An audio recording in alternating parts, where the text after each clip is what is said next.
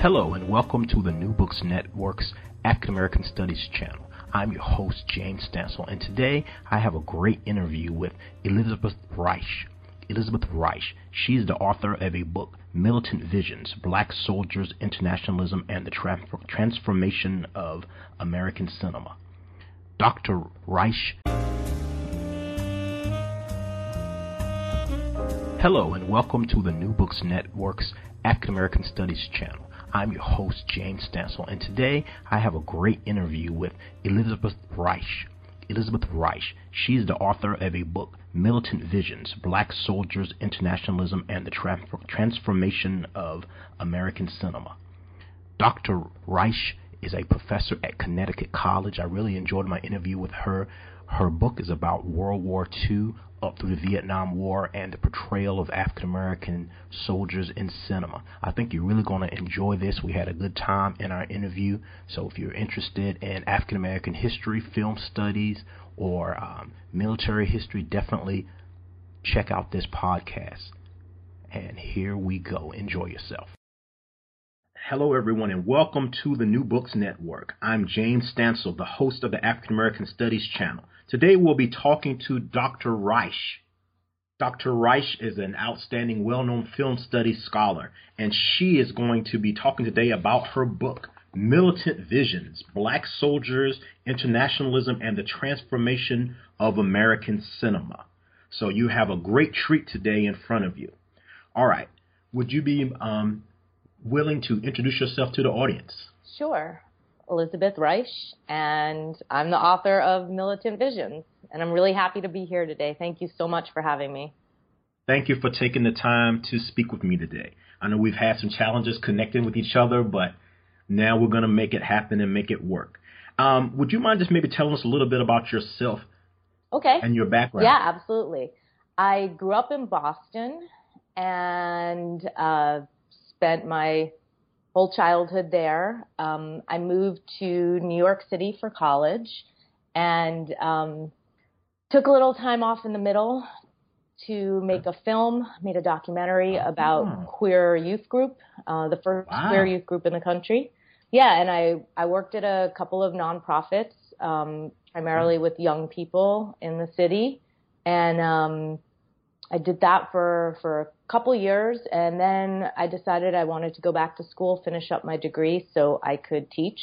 So I got mm-hmm. a, a BA in film and English and I went on okay. to teach uh, English language at a high school, um, wow. English language and literature at a high school and a middle school okay. in New York City.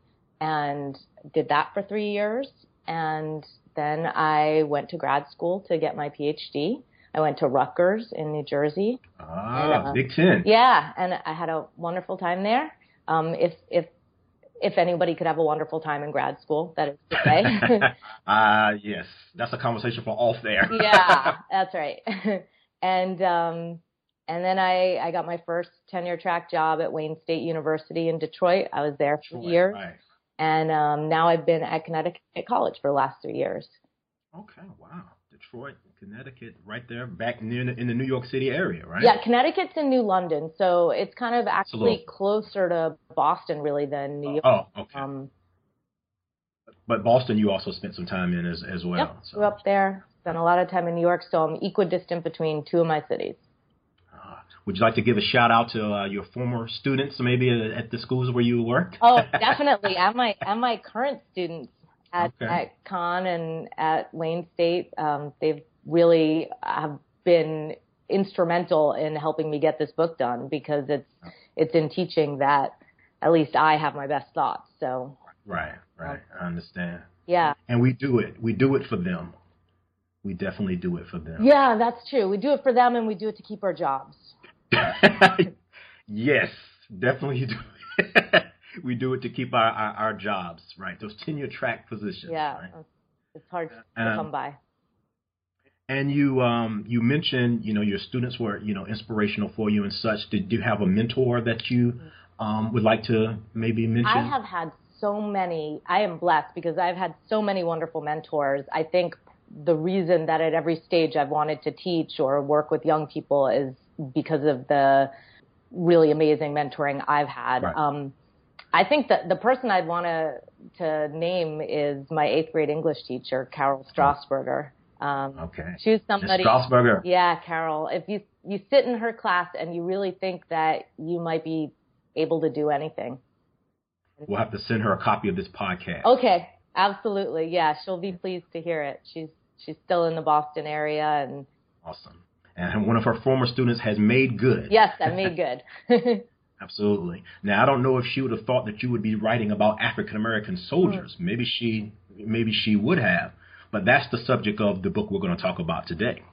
yeah. Yeah, my guess is she wouldn't have guessed that. so the subtitle is Black Soldiers, Internationalism, and the Transformation of American Cinema.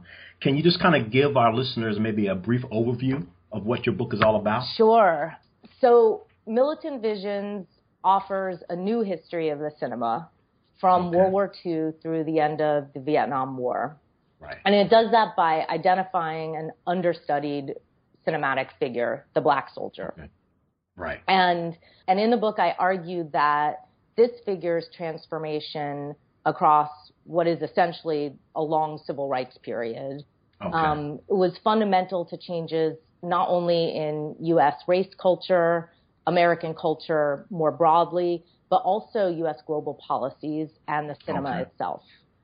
And so that's kind of the main big argument of the book. But there's a second argument uh, that I think is almost more significant now while the book's Mhm. coming out than it was when I was started to write it, which is that the figure of the black soldier is a really important one in Okay. in U.S. history and African American history, and, and this has been said before, um, Mhm. but it hasn't been talked about. Its role in cinema hasn't been talked about. Mhm. Um, and so that this is a figure that emerges out of a hundred year film history and a much longer um, history of struggle in the U.S. And it's one that really reflects the struggles of African America um, a- across wars, but also peacetime, um, and um, and that and that it shows the ways in which Black Americans' political identity at home has also been really powerfully shaped by contacts um, in Europe, in the Right. developing world, in East. Asia, um, Right. and and and that the soldier's been such an important um, vehicle for those kinds of transformations um, back at home. Um, Mhm. So for me, the way in which the book traces out the transformations from um, kind of a, a conservative figure who's really invested in assimilation, in gaining Right. all of the rights and privileges of full citizenship and willing to put his life on the line to do so. um, Absolutely. that that he's you know over time over the frustrations of kind of a failed civil rights period transforming into somebody who is more militant, more separatist, more invested in revolution. Um, and you know today we have folks like and, and I'm I'm not suggesting they're mainstream, they're outliers, Sure, but folks sure. like Micah Xavier Johnson and Gavin Long who are um, who are veterans who are Mhm. angry and and Mhm. see themselves as representing the black cause um, and have turned against the state. Um, Right. so that's a movement that in some ways we can really trace even in the cinema where you know the 1943 films that are coming out about Mhm. Uh, black soldiers are also these very conservative films and then by the 70s we have characters like uh, Freeman in The Spook Who Sat by the Door or Right. or popular characters like Sweetback and Shaft who are these Right. black renegades who are Mhm. really totally different than than the soldier who I argue was, you know, their ancestor. Wow. Um, sounds sounds like definitely some interesting reading for people who are interested in African American history, African American studies, in particular older soldiers. Um, my father being one of them. He's uh, he was drafted into the Vietnam War, and he's already trying to get my copy of your book there. That's really So- sweet. so um, I'll I'll send that to him. Maybe I can get you to autograph a copy for him. Done. Absolutely. All right. And you mentioned, uh, uh, in terms of like a connection to today's world, you mentioned Gavin Long and the other gentleman. Just for clarification purposes, can you just kind of explain why you mentioned them? Sure. Um, and I, I said, and I'll, I'll say it again, they are obviously outliers. They are, you know, really, or were really disturbed, unhappy, angry mm-hmm. people. But um, I think that it's important that we consider them in the this history of um, what has happened to black soldiers in this mm-hmm. country. Mm-hmm. Um, mm-hmm. And you know that is not purely a cinematic history, mm-hmm. but um, but the way that we can look at it through the cinema, I think, is mm-hmm. um, gives us some new insights. Um, and mm-hmm. so the the history that they're part of, what what made me bring them up, is one in which um, African American men, primarily mm-hmm. men, um, are asked to wear the uniform of the state, represent a right. country in which right. they don't have any kind of full participation, right? They're not mm-hmm. guaranteed right. the same safeties. They're not guaranteed the same privileges. So, mm-hmm. for instance, in 43, black men are over in Europe fighting against fascism, basically mm-hmm. fighting against racism in Europe, mm-hmm. but yet at home, they're still Jim Crowed. And even in, Absolutely. in the armed forces, they are, um, many of them were, uh, were black northerners who were under, who were having to serve under white Southern officers. So, right. I mean, the racial dynamics in the military were just horrible for these men. Um, mm. So there, so there's just like a structuring irony um, for them in terms of the ways in which they're they're willing to sacrifice their lives, and yet they're they're not really living full lives at home. They're you know maybe living full lives emotionally, but not free mm. lives. Absolutely. So and, I think I think that I, I guess the point that I would make in connecting it up to the present time is this really hasn't ended. Um, you know, things may be better in the military per mm-hmm. se, although if Gavin Long and, and Micah Johnson are any evidence, perhaps mm-hmm. not. Um, but they're certainly not better in our civil society. Um, okay. And the relationship between police and and citizen is is no better. So we still have soldiers who are, are you know going abroad or doing their doing their service and becoming radicalized. Mm-hmm. Over time, and just for yeah, for, for, just for clarification, those two gentlemen that she mentioned were involved with shootings. Right. Yep. Um, one in Dallas, mm-hmm. and I mm-hmm. believe the other in um, Bat- Baton, Baton Rouge, Rouge, I think. Uh, yeah, yeah, and uh, they both they both shot. I think it's really important that they both shot representatives of the U.S. government. Of the government, right? And you know, so um, our listeners so maybe a few weeks ago, I think, a few weeks to a month ago, that uh, several months ago, that th- these things happened. So I want just to make sure, right? Well, yeah, that's your research. I know you know you know all of, all about it. Yeah, I just wanted to make sure that they, that folk may know that those were the names that you mentioned right. are connected to the, to those incidents. Wow. And so again, this is militant visions, black soldiers, internationalism, and the transformation of American cinema. Uh, great book here by an outstanding professor. And you know, just in our, our time that we have left here, um, just we'll just kind of go through some of the topics that you have in the book, and if you want to just uh, take a few sure. uh, minutes to talk about each one. Your your first, well, your introduction is about you've gotten into this a little bit about historicizing and internationalizing the badass. Right. Or yeah, that's sort of what I was just saying. Actually, absolutely that, you know, right. That sweet, sweet kind bag. of '70s radical figure has its origins in this more conservative history. But um, I guess I would say to kind of give an overview of the the the chapters of the book, I would say that the the book's divided into two sections.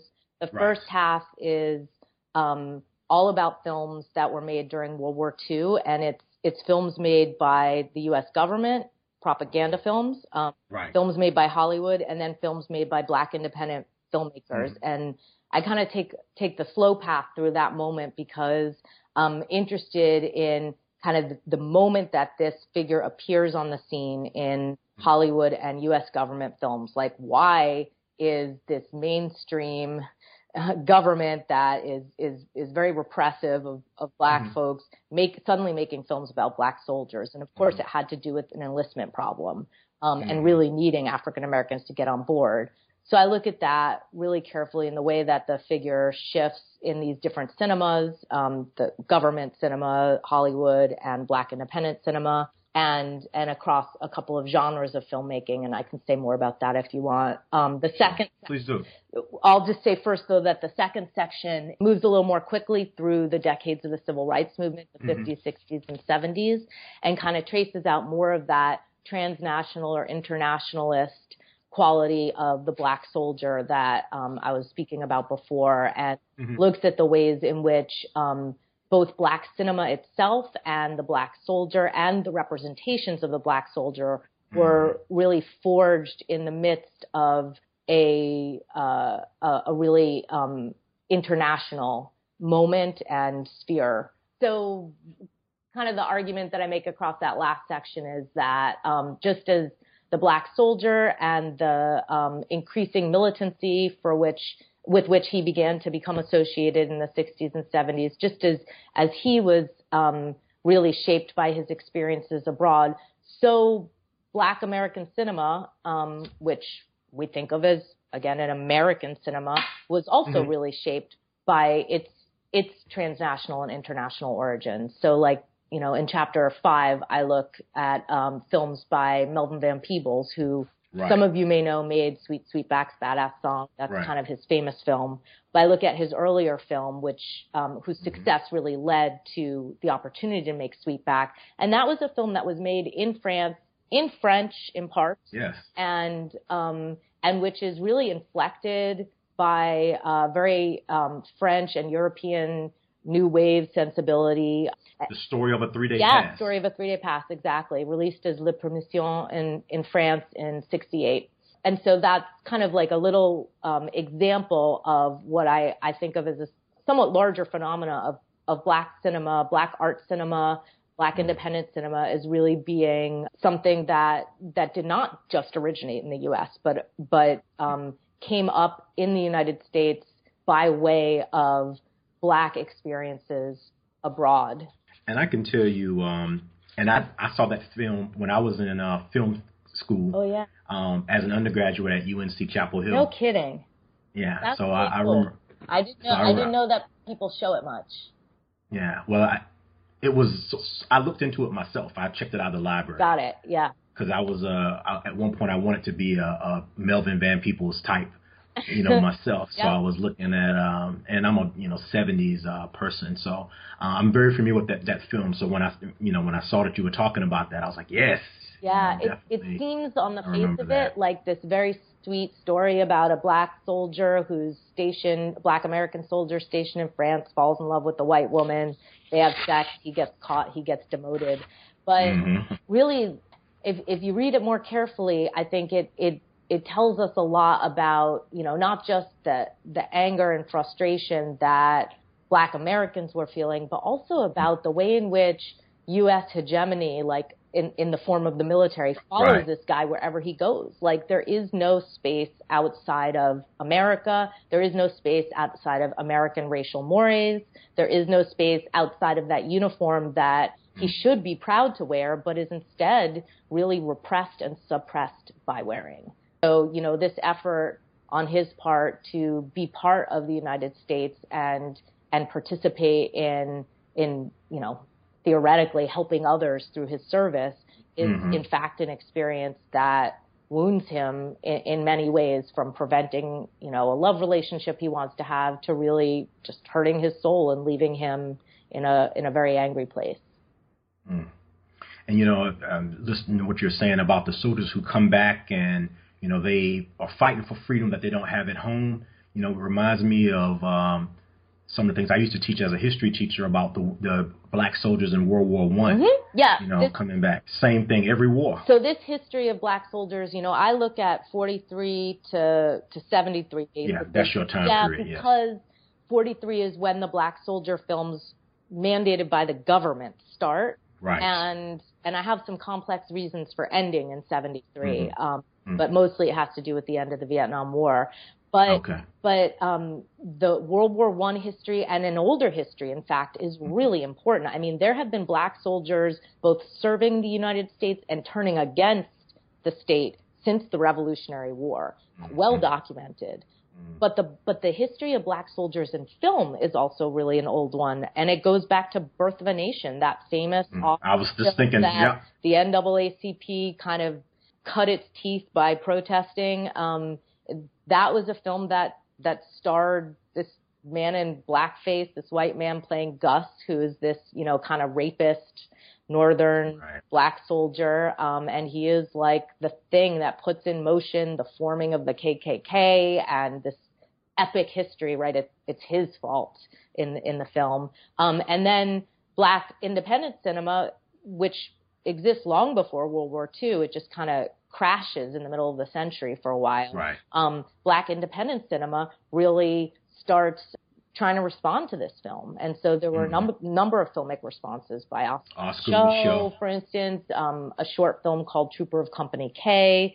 And these are right. films that try to resurrect the figure of the black soldier. So it was watching those that really was very inspiring to me and, and made for you, right? Yeah, it made me think like this is this is a very important figure historically, but it's mm. also a figure that shapes the evolution of U.S. cinema and not just black cinema but it's a great point. mainstream American cinema, right? It's, Absolutely. It's important in World War II, but it's important in Birth of a Nation. And Birth of a Nation is the film that everybody teaches as establishing mm. the modern film grammar.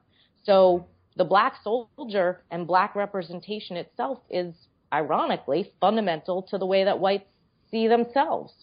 Well, there's a new Birth of a Nation that uh, oh, I can't. not, we don't want to confuse the it's, the it's two, so maybe that'll be a controversy. but I I can't wait to see it.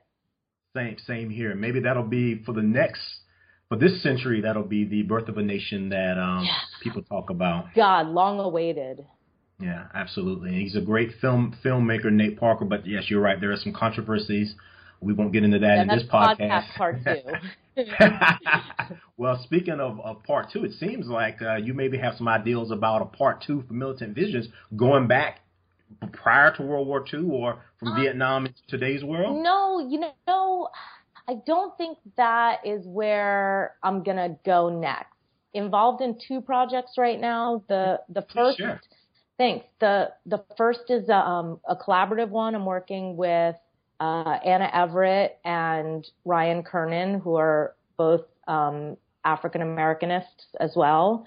And uh, we're putting together a, a, uh, collection of essays on Afrofuturism and social justice. Oh, so wow. it's okay. it's titled Justice in Time: Critical Afrofuturism and the Struggle for Black Freedom. And um, it's gonna going to take a little bit before it appears, but uh, I'm really enjoying working on it right now. And um, and then I have a, a another um, solo project I'm working on, which is about reparations. Okay. Um, wow. And uh, I'm interested in particular in studying reparations through the cinema because reparations mm. are all about time, right? Yes. It's, Great it's point. Like, it's a belated phenomena, and and the and film is a time bound medium that I think is uniquely suited for having this conversation about reparations. Okay. So, yeah, look for that in you know anywhere from two to thirty years. right. For people who don't understand academia, they may not understand what you mean by that two to thirty years, but I, I certainly do. And whenever you get those projects going, we would love to, absolutely to have you back to discuss them um, up here. Thank you so uh, much, James. Yeah, I'm enjoying talking with you today, and you know, I don't want to take up too much more of your time, but I I want to to ask you a question about two of my favorite films. Okay. With, uh, African American soldiers and get your thought on that if you could indulge me personally. Yeah, let's hope I've seen them. oh, I'm pretty certain you you've seen them. You're an outstanding scholar. I know that you have seen them. Um, one is more recent. It's called a Spike Lee film, Miracle at St. Anna and that's World War II. You know, it's a fictionalized version of a true event. Any thoughts from you? Yeah, uh, I write about it in my conclusion actually because the the last bit of the book I make this whole argument about why I'm ending in 73 and why the figure of the black soldier that I'd looked at is is really no longer in existence. Mm-hmm. And um, I would say that The Miracle at St. Anna is one of the films that kind of is the exception to, to what I'm claiming is that rule because okay. the black soldier there is one who is also really invested uh, mm-hmm. by Spike Lee in right. in this long history. right? Mm-hmm. And um, and the the way in which he's portrayed, the way in which he he um, interacts with with stories about uh, not just American nationhood, but America's imperial role in the globe. Um, right. I think is uh, means that he does a similar kind of work to to mm that of the soldiers that I'm looking at in the meat of the book. Um, mm-hmm. At the mm-hmm. same time, I, I, kind of, you know, I, I, think it's important to say that this film appears after the the civil rights movement it has ended, right, right, and and failed in in many ways. I mean, in a sense, sure, the votes happened, but but not a lot else. And so, in a way, the impact of such a film is is lessened or at least extremely different in the context mm-hmm. of today, right? Like okay. just imagine what a film like that coming out in say 55 would have been like, right? It wouldn't have been able to come out in 55. well, there were some pretty radical films that came out, but but yeah, you're right. Spike Lee, Spike Lee would not have been able to be Spike Lee in 55. No question. It would have been a, a bit a bit more difficult. Yeah. Uh, one more. Uh, this is a film. Well, maybe two more. I can sneak another. I mean, I'm really enjoying our conversation because as a history person and as a former film person, it's like you know you're speaking my language. but uh, a soldier story. Oh uh, yeah. From the yeah from the uh, early '80s there, based on the uh, well-known play. Yeah. Um, that movie was very influ- influential for me as a young person. You know, what are your thoughts on that? well, then I'm inclined to say that I loved it. but um but Oh no, you I mean you can be critical of it. No, you know, I didn't find it as compelling a film as like for instance Miracle at St. Anna. Oh. I felt like the story it told was, you know, historically fairly accurate seeming one. The characters were great, you know, it was fully rendered, but for me it played into you know, played into is a strong a strong way to put it. I think that there is a problem that happens with a lot of the films that sort of tell us about the like harsh realities of black life, right. um, but end with some kind of catharsis, where mm-hmm. In particular white people can go to the cinema, see that movie, think, geez, things used to be tough or even things are still tough today, but in the case of the soldier story, it's set in the past, right? Things things are tough, but the personal connections or or the the happy ending or the um, catharsis that the film allows me to feel uh, mm-hmm. kind of wins out. And so at the end of the day, I can leave this problem where I found it in the movie theater. Um, That's a great point. And yeah. the films I'm looking at in Militant Visions, one of the arguments I make is that they really are have within them some kind of didactic mm-hmm. effort on part of the directors or the actors. I mean, that, that there are really people involved in the projects who are trying to influence the audiences okay. um, and influence them in ways that might produce action. Okay. That's a great, great point. I'm glad I asked you about it. Now I have a different way to to look at that film. And I was a young, I was a, I won't say how young, but I was a younger person then, so well, I think it was it's nice. It's a good film. Yeah. It just, it just yeah. does a different kind of work. And yeah, it, it was, it was a different kind. Now there's another movie that I saw on Turner Movie Classics years ago, and I think it was a 50s film. I can't think of the name. I think it was a Home of the Brave. Oh, well, that that's a special. Is that what it's called? That's a special film. It's 1949. You're right, right. to think of it in terms of the 50s because it bears more in common with the 50s and the right. 40s. Yeah. And um, my fourth chapter of my book's on that film. Absolutely that is a it's a weird film and I will say a word about it even though we're short on time because it's so interesting. Mm-hmm. It takes place during World War II even though it's made in 49 and right. it has um, an integrated army troop which did not exist in in for in not yet. It, no, it did not exist during World War II. So it anachronistically integrates the military. And I think that the reason it does so, and um, it, it tells the story of of a, a really ill hysterically paralyzed soldier who believes that racism is what has made him sick. Um, and an army psychiatrist eventually convinces him that that that's not the problem. The problem is just generalized war trauma. And he walks again and everything's fine. The reason that I think the film has this particular story and has this integrated cast is because um, it's it's coming out at this moment at which black GIs, black vets are um, suddenly moving into the suburbs, going to mm. college, right? The GI Bill is carrying them into white America. And assimilation, integration, not going so well.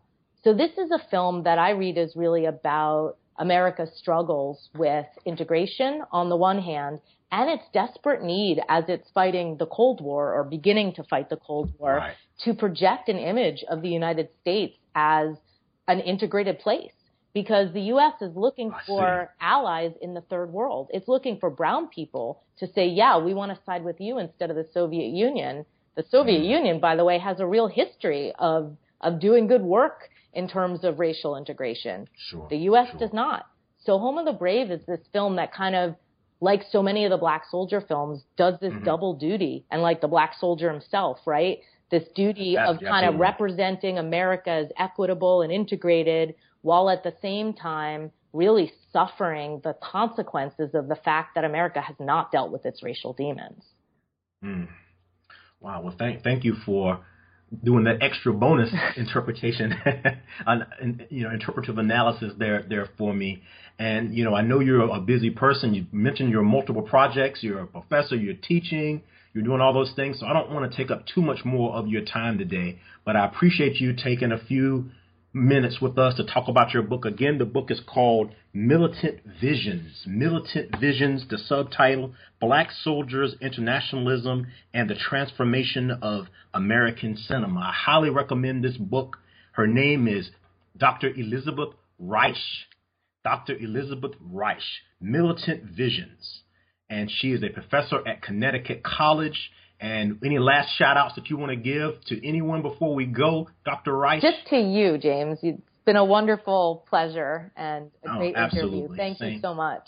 Same here. So that'll be all for us this time on the African American Studies channel on the New Books Network. Again, this is James Stansel, and I will be signing off. And again, thank you, Dr. Reich, for your time. Take care. All right. I hope you enjoyed that interview with Dr. Reich as much as I did. I've really had a good time talking with her. She's a fun person and a great professor. She has some uh, work coming out on Afrofuturism, and she also has some work coming out on reparations. So look out for her work there, and we'll try to get her back in on the African American Studies channel podcast in future episodes and editions. Again, her book is Militant Visions Black Soldiers, Internationalism, and the Transformation of American Cinema. Elizabeth Reich, Connecticut College. We'll see you next time on the African American Studies channel, New Books Network. Again, this is James Stansel. Take care. Have a nice day.